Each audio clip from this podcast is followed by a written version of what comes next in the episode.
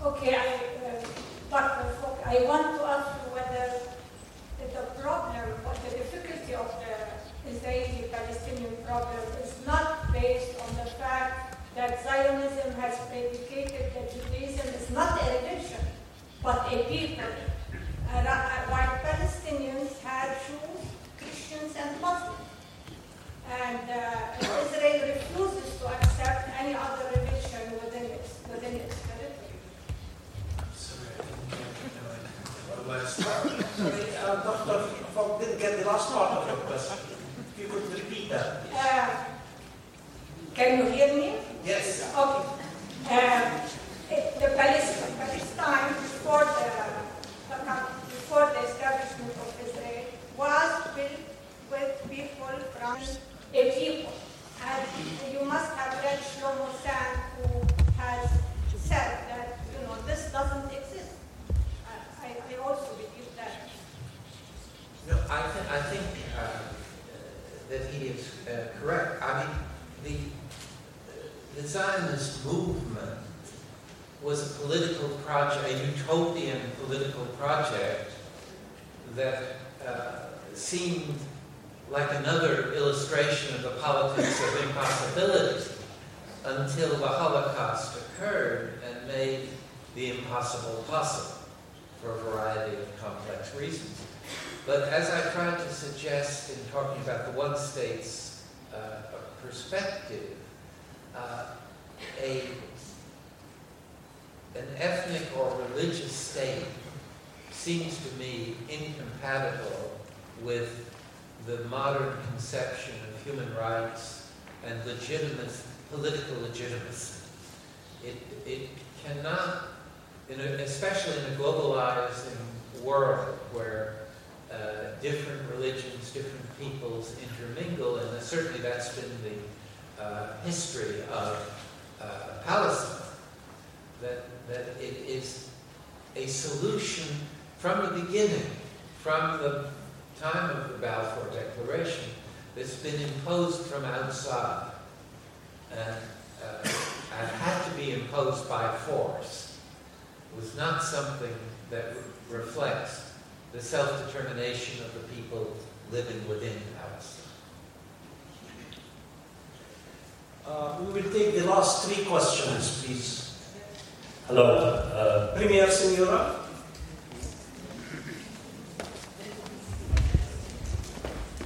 Thank you. Well, I have read some weeks ago, some days ago, statement by Uri Avnery trying to really describe the situation of the two-state solution to be like a person who has put a pizza on his table and is talking about dividing it while he's still eating it. you are actually hinting that the two-state solution is practically non-starter, it's not going to, to work. But I can't see that the conditions are there for the other alternative, if there is another alternative. So you are actually uh, talking about another alternative, while effectively the two alternatives, the conditions for having them are not there. And effectively, the Palestinians are really at, at, in a situation where they can't really choose any, and they can't move from one alternative whom they have really been talking about it to move into another alternative that is not there. Uh, thank you, Mr. Prime Minister, uh, for, for, the, uh, for your uh, difficult but important uh, question uh, and comment, really. In, my view, the, the point that I was trying to make was that in the future, if these political preconditions can be realized, then the two state, then the Avnery uh, proposal could become uh, politically relevant. But under present conditions, it, uh, it uh, unwittingly perpetuates this illusion uh, that uh, the Israeli leadership would swallow a uh, Palestinian state that was viable, that involved East Jerusalem as its capital, that dealt with the settlements, that dealt with the refugees. I just see that not being uh, remotely on the agenda, and therefore to pursue it as if it's a goal is diversionary from what needs to happen, which is a political climate that forces the Israeli leadership to think differently. That's really what I'm saying. To, and hopefully the American leadership as well, and the European leadership, and the Arab countries. Uh, all of these have to change sufficiently so that the political climate can allow a humane solution to emerge. It cannot emerge from this political climate. That's all I was trying to express, and that it's important to recognize that uh, in order to avoid a new cycle of disappointment, frustration, and finally violence, that we need to uh, uh, somehow accept uh, this uh, uh, tragic frustration. It's, it's not a happy position that I'm trying to support because, because I would certainly not I would like to see a solution as quickly as possible. But you can't, it seems to me, you can't get there from where we are unless something rather dramatic changes. And that dramatic change has to come on the part of the uh, Israeli elite. And it's not going to come by their goodwill. It has to come by a sufficiently coercive global setting of the sort that forced the white elite. That was my point about South Africa. This uh, South African apartheid elite didn't want to have a constitutional multiracial. That was far from their uh, preferred world. But they in the end saw that the only alternative to that was something worse. And the something worse was either a bloody civil war or complete isolation and pariah status in the international community. It was one state.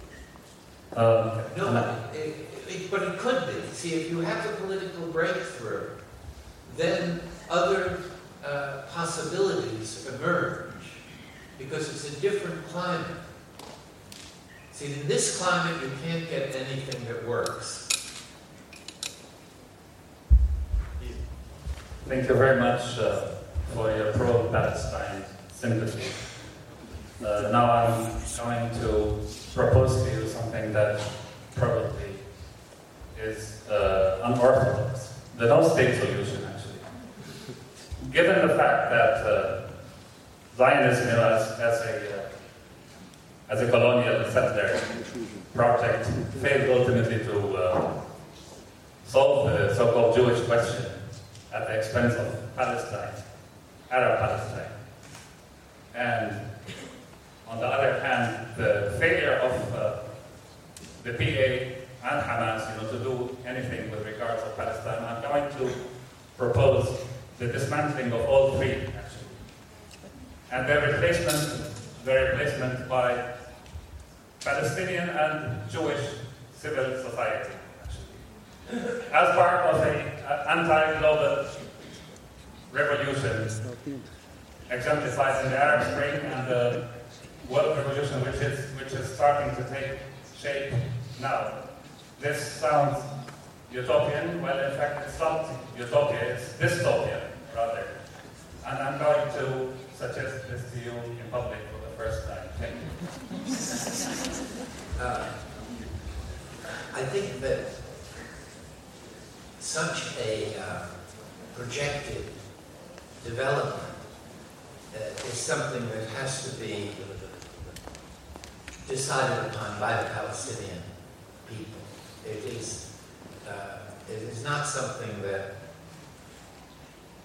can be imposed from without and shouldn't be imposed. As I said at the very start, uh, it's a, a, a, premise, a major premise of uh, solidarity with the Palestinians is to acknowledge their uh, preeminence in determining the tactics of resistance.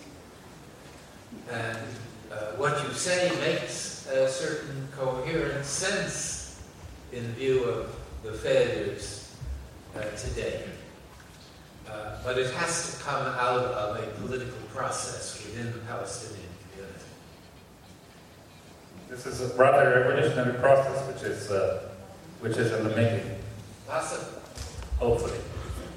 Uh, our last question is from Dr. Ploma. First of all, you gave me the impression that the two-state solution is, has become rather obsolete. Well, despite of the despite of the drawbacks of the uh, Hamas and Jihadist uh, al-Islami uh, experiment in Gaza, where they developed Gaza into a fighting entity. Uh, do you think that this particular experience in Gaza could be applied in the West Bank and, in, and eventually in the surrounding Arab states, like the uh, Hezbollah experiment in Lebanon? Thank you. Well, just as I'm hesitant to speak on behalf of the Palestinians, I'm hesitant to uh, comment on such a sensitive issue uh, in uh, Lebanese internal politics. I do uh, agree with the uh, premise that other forms of resistance need to be considered by the Palestinians at this stage and one of the uh, success, relative success models is certainly provided by the Hezbollah experience. So, in that sense, I think uh, what you say is uh, uh important to take uh, seriously. Uh, my, my only disagreement with the formulation of the question is I didn't mean to imply that the two-state solution was permanently obsolete. What I meant to say was that it's presently obsolete. It can only be made uh, perhaps relevant if these political preconditions are satisfied. As of now, it's obsolete, but maybe in the future it will again seek, it will become a plausible political project along the Avnery lines, not along the Obama lines.